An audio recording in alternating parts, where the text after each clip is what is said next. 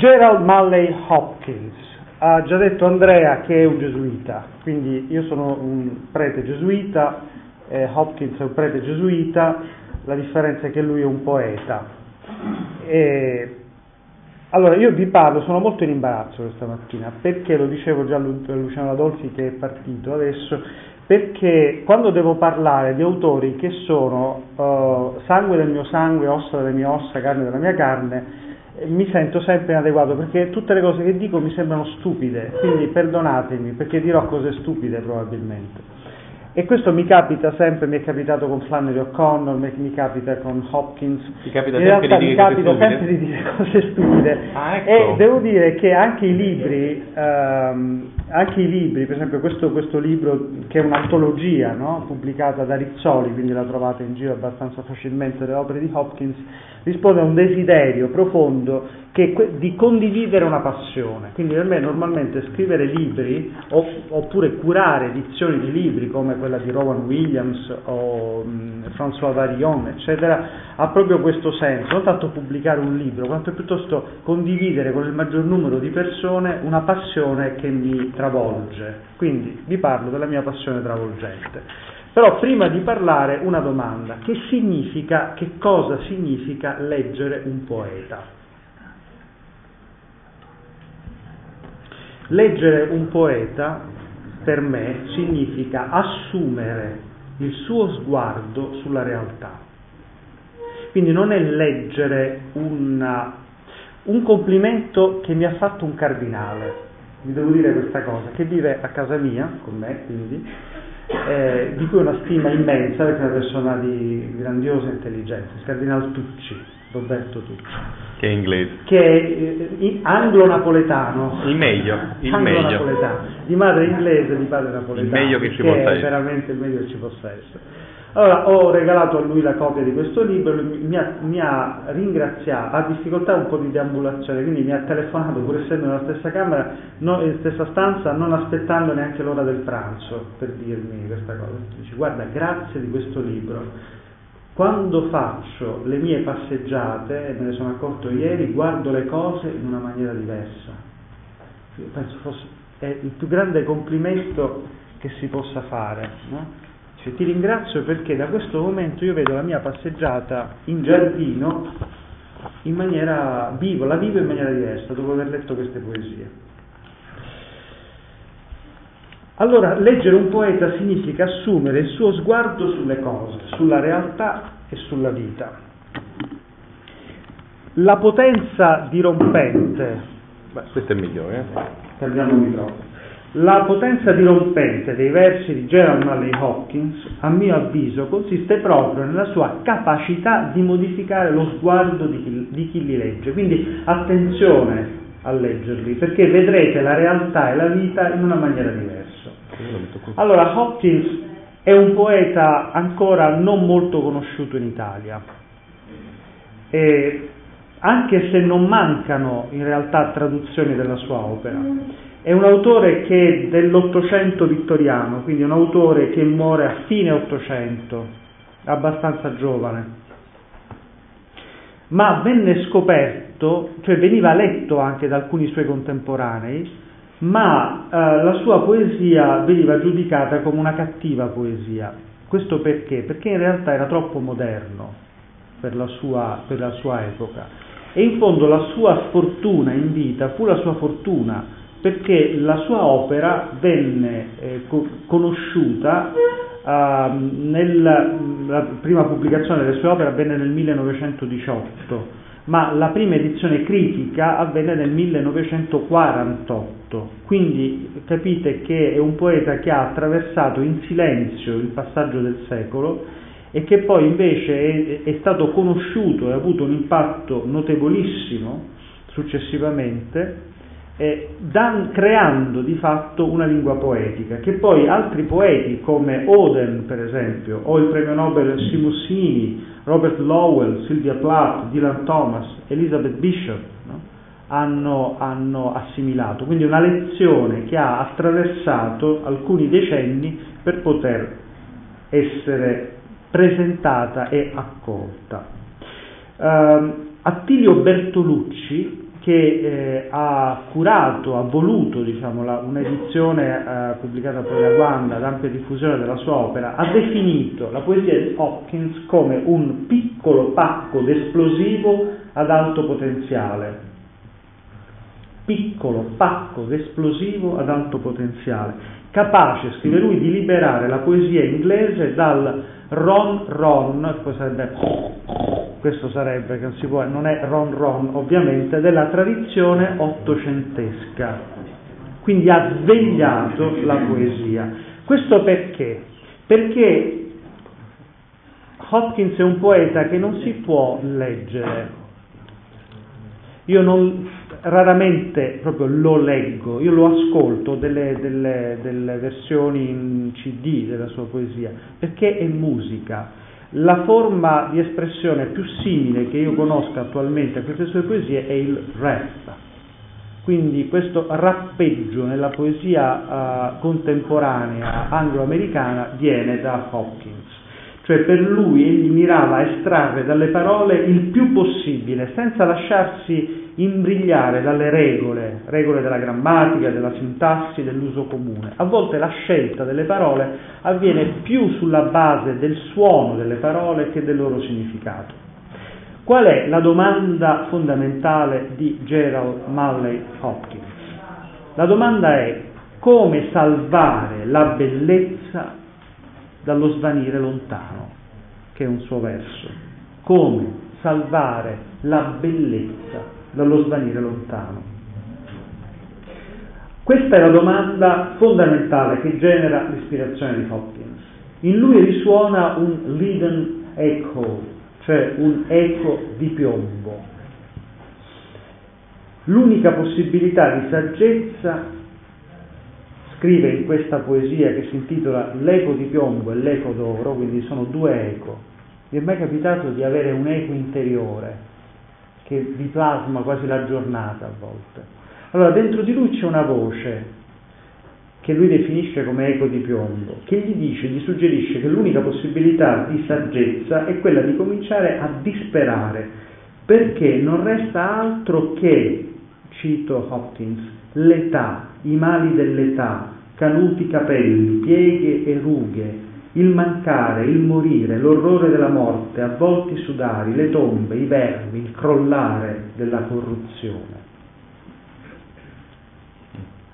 A questa eco però ne segue subito un'altra, che è un'esplosione di suoni che festeggia la presenza nella vita di un eco d'oro. Quanto sembra fuggire veloce, finito e disfatto, è invece destinato ad essere avvinto, scrive lui, dalla più tenera verità, alla perfezione del suo essere, alla sua giovanile bellezza. Ecco ciò che colpisce Hopkins, è l'eccesso di presenza che la bellezza sa comunicare. È la vostra esperienza o no? Che cos'è la bellezza? Questa poi è la, la, la domanda in fondo di Hopkins. Lui la definisce come una sorta di eccesso di presenza. Vi è mai capitato di entrare in un museo e vedere dei quadri che non vi dicono niente, poi a un certo punto ne vedete uno che vi attira l'attenzione, non lo sentite più presente? Altro esempio, entrate in un ambiente e vedete delle persone, tutte brutte, per esempio qui dentro. Sempre civiltà cattolica. Poi a un certo punto entra una persona bella, bellissima. Immediatamente c'è qualcuno che casca dalla c'è qualcuno che casca dalla sedia, come lui è. Quando questo accade, se questo accade, non sentite che questa persona è più presente di altre? Sì o no? Sì, è un'esperienza comune, però per dirla ci vuole parecchio. Questa bellezza fresca, giovane, è, viene definita da Hopkins come bellezza screziata. Pile Beauty, Pile Beauty, da cui prende proprio il titolo una sua splendida poesia. E Hopkins, da gloria a Dio, lui dice, io leggo questi testi in traduzione, ma andrebbero letti in originale per le cose chiazzate. Sentite per cosa dà gloria a Dio Gerald Malle Hopkins, per le cose chiazzate, per i cieli d'accoppiati colori come vacca pezzata, per i nei rosa in puntini sulla trota che nuota. Per tutte le cose contrarie, originali, impari, strane, quel che è instabile, lentiginoso, chissà come. All things counter, contrarie, original, spare, strange, whatever is fickle, frankled, who knows how. Sentite il ritmo che c'è in questi versi. Whatever is fickle, frankled, who knows how. È proprio vero c'è niente da fare. L'italiano non lo regge, l'italiano è melodico, è la la la la la la. E allora l'italiano non può reggere questo ritmo, c'è niente da fare. E questa dimensione della, del, addirittura dei, dei noi, for rose, moles, all in stipple upon trunk that swim, cioè questi nei rosa in puntini sulla trota che, che, nuota, non sulla trota ferma, quindi questi nei rosa della trota che muove, questo lo colpisce perché è freschezza guizzante. La passione per l'instabilità, questa è la poesia di Hopkins, per l'originalità, per ciò che è cangiante, non è puro interesse superficiale per la stranezza, ma è passione per ciò che è esuberante, per ciò che è sorgivo, come acqua di fonte. Quindi nei versi di Hopkins tutto sembra come percorso da una scossa. Lui dice, The world is charged with the grandeur of God. Anche qui il ritmo. Il mondo è carico della, gran, carico della grandezza di Dio. Allora in italiano è pesantissimo questo verso, il mondo è carico della grandezza di Dio. Sembra buongiorno. ah, ah, no, e non si può reggere. The world is charged with the wonder of God. Capite che è completamente diverso. Quindi sto parlando di un poeta che purtroppo non potrete mai leggere, a meno che impariate l'inglese in maniera... Ma che significa carico? Che significa? Il mondo è carico della grandezza di Dio. Grandness of God, uno immagina un Dio che è grande, quindi è pesante, quindi boom, il peso di Dio che sovrasta il mondo. No! Gravido. No! No. Forza. Che significa il mondo è carico della grandezza di Dio? Elettrizzato. Elettrizzato, bravo Andrea. Elettrizzato. Carico, Ho studiato. carico perché uh, Hopkins è un grande lettore di Walt Whitman che parla del corpo elettrico tra l'altro. Quando, eh, quando, quando, Hopkins parla di charged, indica la carica elettrica del corpo e del mondo. Quindi il mondo è carico, cioè è carico di potenza di Dio, è caricato nel senso della carica elettrica. Per Hopkins, scrive Gardner, che è uno dei suoi maggiori interpreti, il mondo, cito quindi Gardner, è una nube tempora, temporalesca caricata di bellezza e minaccia, con l'elettricità dell'amore creativo e dell'ira potenziale di Dio. E difatti le parole che poi lui usa in questa poesia, The Grandeur of, the grandeur of God, sono flame, shining, light, bright, cioè fiammeggiare, fulgore, luci luminose, quindi sono esplicative, sono immagini che dicono questo guizzo elettrico della realtà. Così scrive Hopkins, la grandezza di Dio fiammeggerà come fulgore da percossa lamina. Fiammeggia come fulgore da lamina che viene percossa. Avete presente una lamina metallica che viene percossa? Quindi riflette la luce a scatti. No? Ecco, questa è l'immagine che quindi scuote, fa vibrare, imprime guizzo, slancio esuberante, sempre in movimento, mai in stallo. Dunque Hawkins esalta Dio non in quanto stabile sicurezza dell'essere, la sua non è una metafisica statica di Dio in quanto fondamento solido, non c'è niente di solido nella, nella um, poesia di Hawkins, ma lui dà lode a Dio, in quanto appunto sacerdote, gesuita, eccetera, come autore delle differenze e delle energie polarizzanti. tutto è, c'è un più e un meno, quindi c'è una carica elettrica, di tutto ciò che non è stabile, quindi fermo e statico, ma di ciò che è instabile nella durata e nella forma. Ed ecco quindi la certezza di Hopkins. There lives the dearest freshness deep down things, che è un verso straordinario, che è diventato anche il titolo di un trattato di metafisica, tra l'altro, di filosofia dell'essere, cioè vive in fondo alle cose la freschezza più cara. There lives the dearest freshness. Guardate anche questo uso della S della R, che è della, chiaramente poi anche della, della F, che dà il senso del gorgogliare della frescura, no? Dearest freshness deep down things, dove naturalmente la voce si appoggia su questo things finale. Dunque l'uomo che Hopkins ha in mente in maniera implicita è un uomo aperto sul reale, dal quale reale riceve forti stimoli esterni che lo spingono a percepire.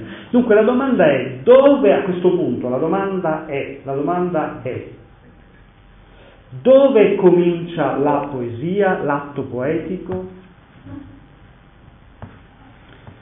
Per molti, per i cattivi poeti, questa chiaramente è una presa di posizione mia, quindi non fidatevi di me, verificate, vedete voi, però per me questa ormai è una certezza assodata, per il mio mestiere di critico, diciamo, che la poesia non nasce dalla coscienza, tutti siamo convinti che l'atto poetico nasca dal fatto che l'uomo sia, um, come dire, sia carico profondamente in sé di una alta coscienza, che quindi di fronte alle cose no, in qualche modo uh, avverte questa sua coscienza ingrandirsi. Quindi l'atto poetico normalmente viene inteso come qualcosa che pertiene alla coscienza dell'uomo.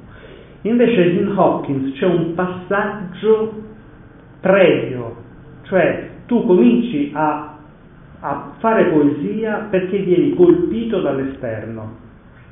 E diciamo che l'immagine è questa, che non c'è una coscienza vigile, c'è un uomo che dorme, a un certo punto viene colpito con forza, quasi come uno schiaffo, da qualcosa dall'esterno e quindi appena si sveglia, vi è mai successo anche per scherzo, poi dormite, poi un amico vi sveglia e improvvisamente saltate in aria. Vi è mai capitato questo?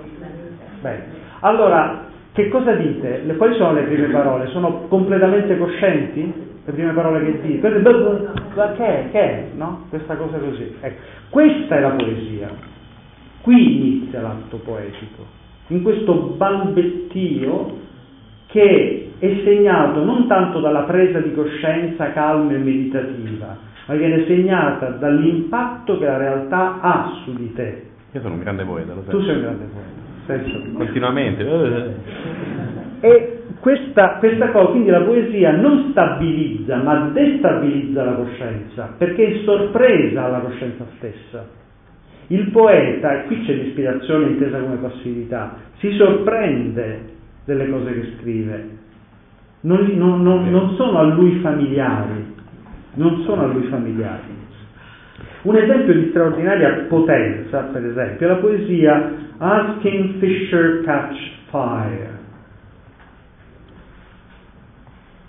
La, la, la, leggo purtroppo in traduzione, ma s'accende e catch fire, questo è, è, è, come si può tradurre? Proprio c'è il fuoco, fire, no?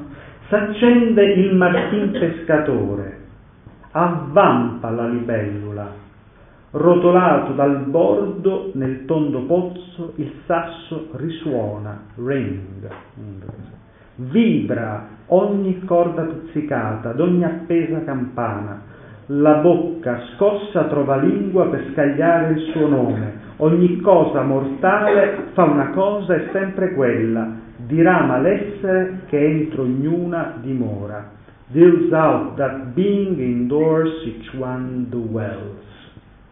Voi non avete capito niente, vero? Giusto? Ditelo sì o no? Avete capito? No.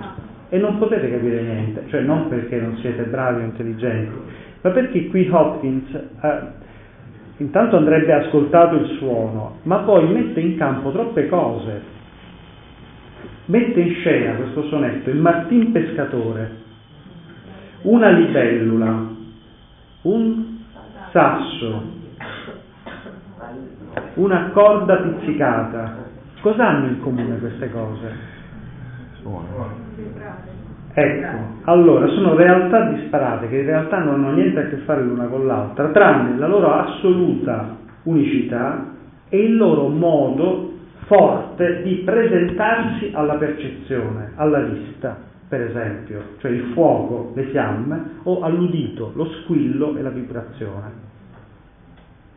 Allora questo è quello che colpisce Hawkins, ciò che ti si presenta in maniera efficace alla percezione. Hopkins è assolutamente attento alla qualità essenziale di ogni cosa, cioè a ciò che rende una cosa unica. Per lui un sasso non è un sasso, è quello lì. Una libellula non è una libellula, è quella lì, che non ha niente a che fare quasi con le altre. Questa è l'esperienza che l'uomo riesce a fare solo quando è colpito dalla bellezza e se ne innamora, ovviamente. Allora, lui fa diventare questo atteggiamento abituale di fronte all'essere. Cioè quando niente più è uguale ad altro, ma tutto è differente, perché viene colto nella sua assoluta unicità. Questa, ehm, in termine tecnico, lui usa un termine per dire questa cosa, che è inscape, cioè, in, che significa inscape? Qualcuno di voi avrà studiato inglese, no? Quindi inscape, visione, visione. visione e poi in, c'è un in prima, interiore, no? Ma la visione interiore di che? Dentro il mio cuore, dentro la mia anima? No, è vedere dentro quella cosa lì. Vedere, questo è l'inscape, è la sensazione che provoca l'inscape lui la definisce come in stress, in stress, cioè il modo, l'in stress è una forza, stress è la forza, no? una forza interiore possiamo tradurre, che è la vitalità interna delle cose che ne promuove la comprensione. Quindi tu hai una visione di ciò che quella cosa è, perché quella cosa ha una forza no? che ti colpisce Capito, e che ti colpisce e che quindi ti scuote e quindi ti fa percepire con la sua forza l'impeto della sua presenza. L'impeto, non la stabilità, la staticità, ma l'impeto della sua presenza. Quindi è il suo potere comunicativo. Scrive Hopkins, è possibile, in una sua lettera, è possibile che in certi tempi la bellezza di un albero la sua forma, un determinato effetto, eccetera, mi trasporti nella massima stupefazione. Quindi ha ragione il premio Nobel Sinusini a dire in maniera concisa ed essenziale che Hopkins ci desta, cioè ci sveglia per percepire. Allora ha ragione il Cardinal Tucci quando mi dice guarda ormai le cose in una maniera diversa, perché questa lettura ti sveglia, nel mondo resta sempre immediatamente visibile per Hopkins la gloria della creazione. Si sente, come dicevo nella prima relazione no, di questo convegno, ancora l'eco del Big Bang, di questa grande esplosione che ha dato vita al mondo. Lui scrive, cos'è tutta questa linfa e tutta questa gioia? Un eco del dolce essere della terra all'origine. Guardate, leggere le poesie in italiano è veramente un disastro perché non rendono completamente. Già questo verso dice un eco del dolce essere della terra all'origine. In inglese è Earth, sweet being in the beginning. Guardate questo being in the beginning, che significa essere nell'origine, dove essere e origine suonano allo stesso modo, quindi l'essere, c'è una definizione dell'essere qui, l'essere è origine, being in the beginning, in italiano com'è? L'essere nell'origine, ah. Allora, invece qui c'è poi la B iniziale che dice appunto il botto, no? Being in the beginning. E così si rivolge a Dio dicendo, come acqua di fonte, in una poesia che si intitola Spring, cioè primavera, che poi significa anche fonte, come acqua di fonte sgorgo dalla tua mano, sballottato come fossi pulviscolo nel raggio di luce della tua onnipotenza. Wow. Come acqua di fonte sgorgo dalla tua mano, sballottato come fossi pulviscolo nel raggio di luce della tua onnipotenza. Nel mondo Hopkins percepisce un eccesso, un'esuberanza, una, come definisce lui, una bellezza sbocciante, una freschezza fumante, un rigoglio di godimento giovane, una brulicante giovinezza nel reale da cui viene attratto irresistibilmente. Allora lui si pone uh, si pone davanti, si pone una domanda, perché noi stiamo parlando di bellezza. Allora lui si chiede, to what serves mortal beauty? A che serve la bellezza mortale? A che serve la bellezza?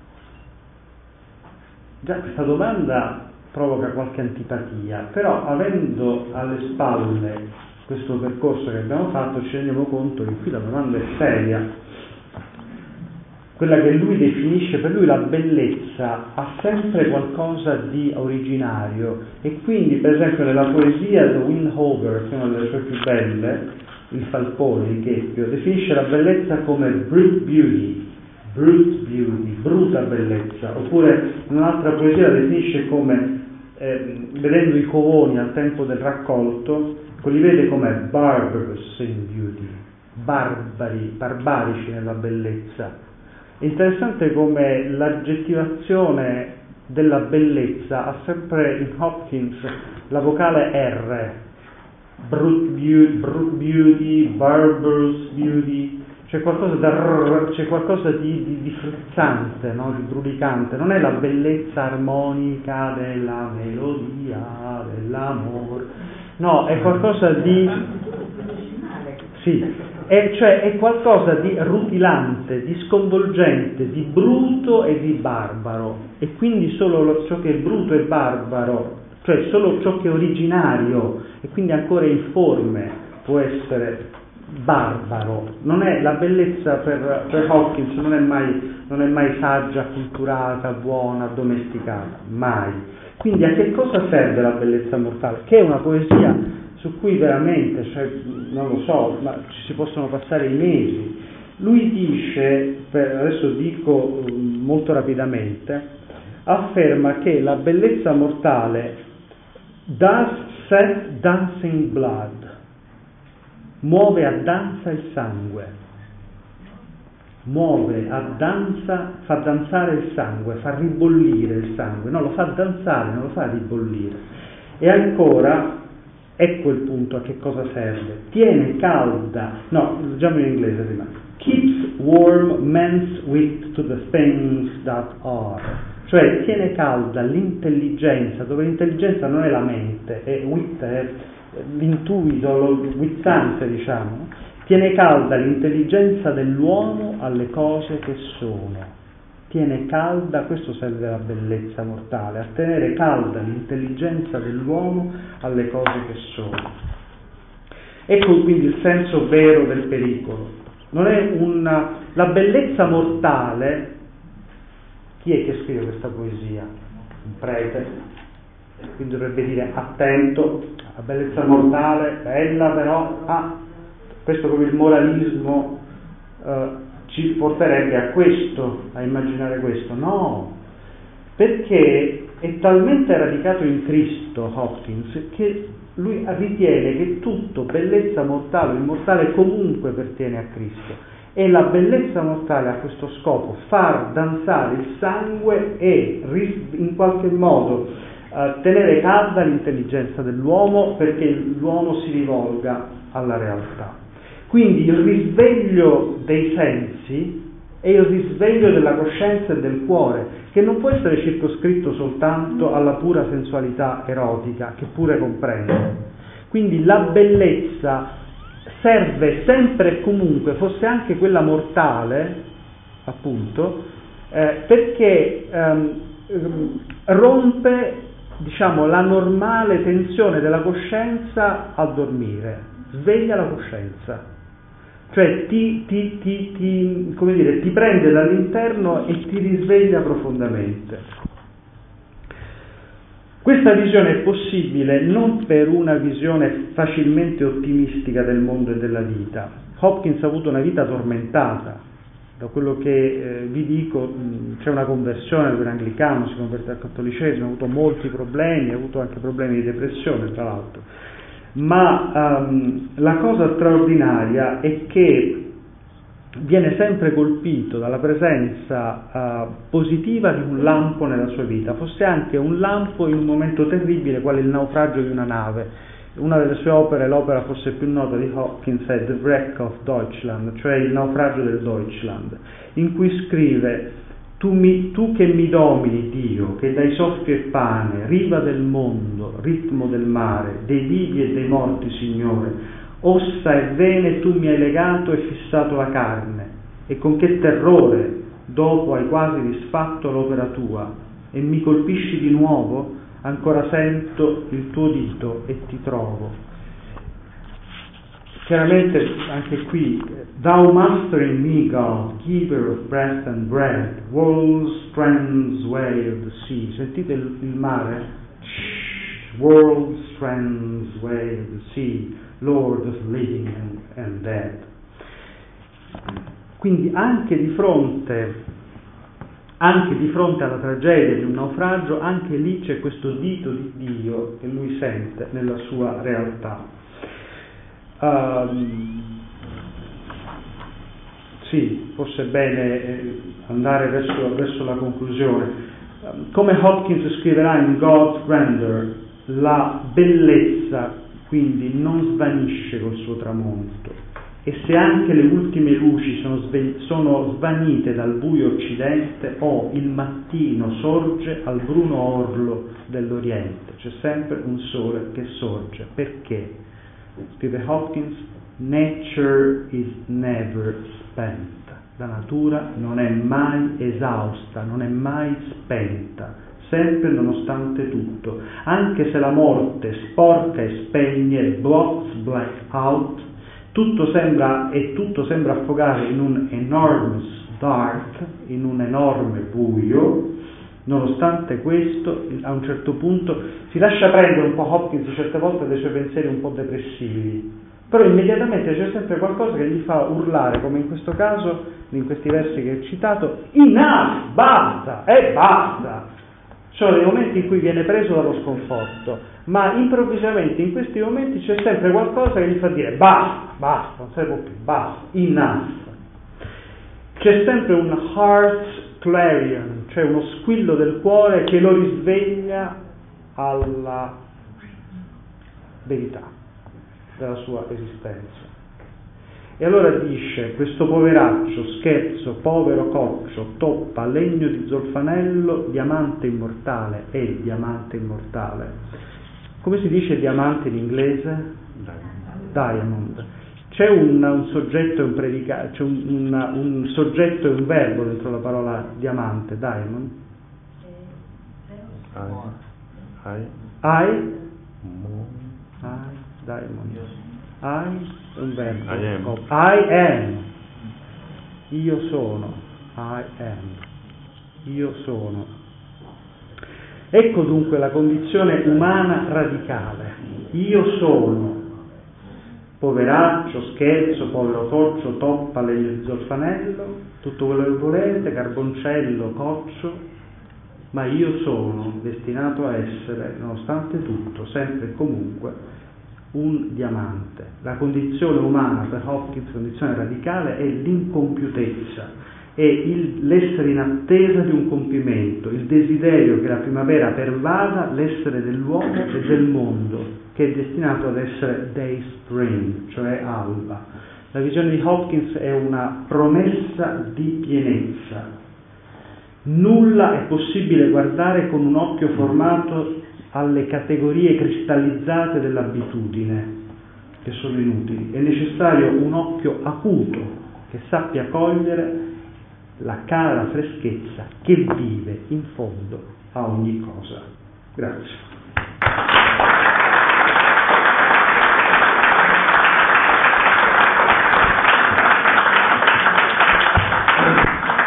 Bene.